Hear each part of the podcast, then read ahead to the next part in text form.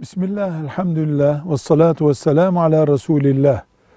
Hac ibadeti Allah'ın beşinci büyük İslam'ı temellendiren emirlerindendir. Gerekli şartları oluştuğunda da yapılması farzdır.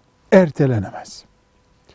Mesela 10 bin lirası bulunan hacca gidebiliyorsa ve hacca da daha önce hiç gitmemiş, bir defa hac yapmamışsa hayatında hac etmesi gerekir.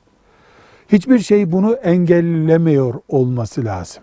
Ama evlenmezse harama düşecek risk altında olan birisi evlenir, haccı başka bir zamana erteleyebilir. Velhamdülillahi Rabbil Alemin.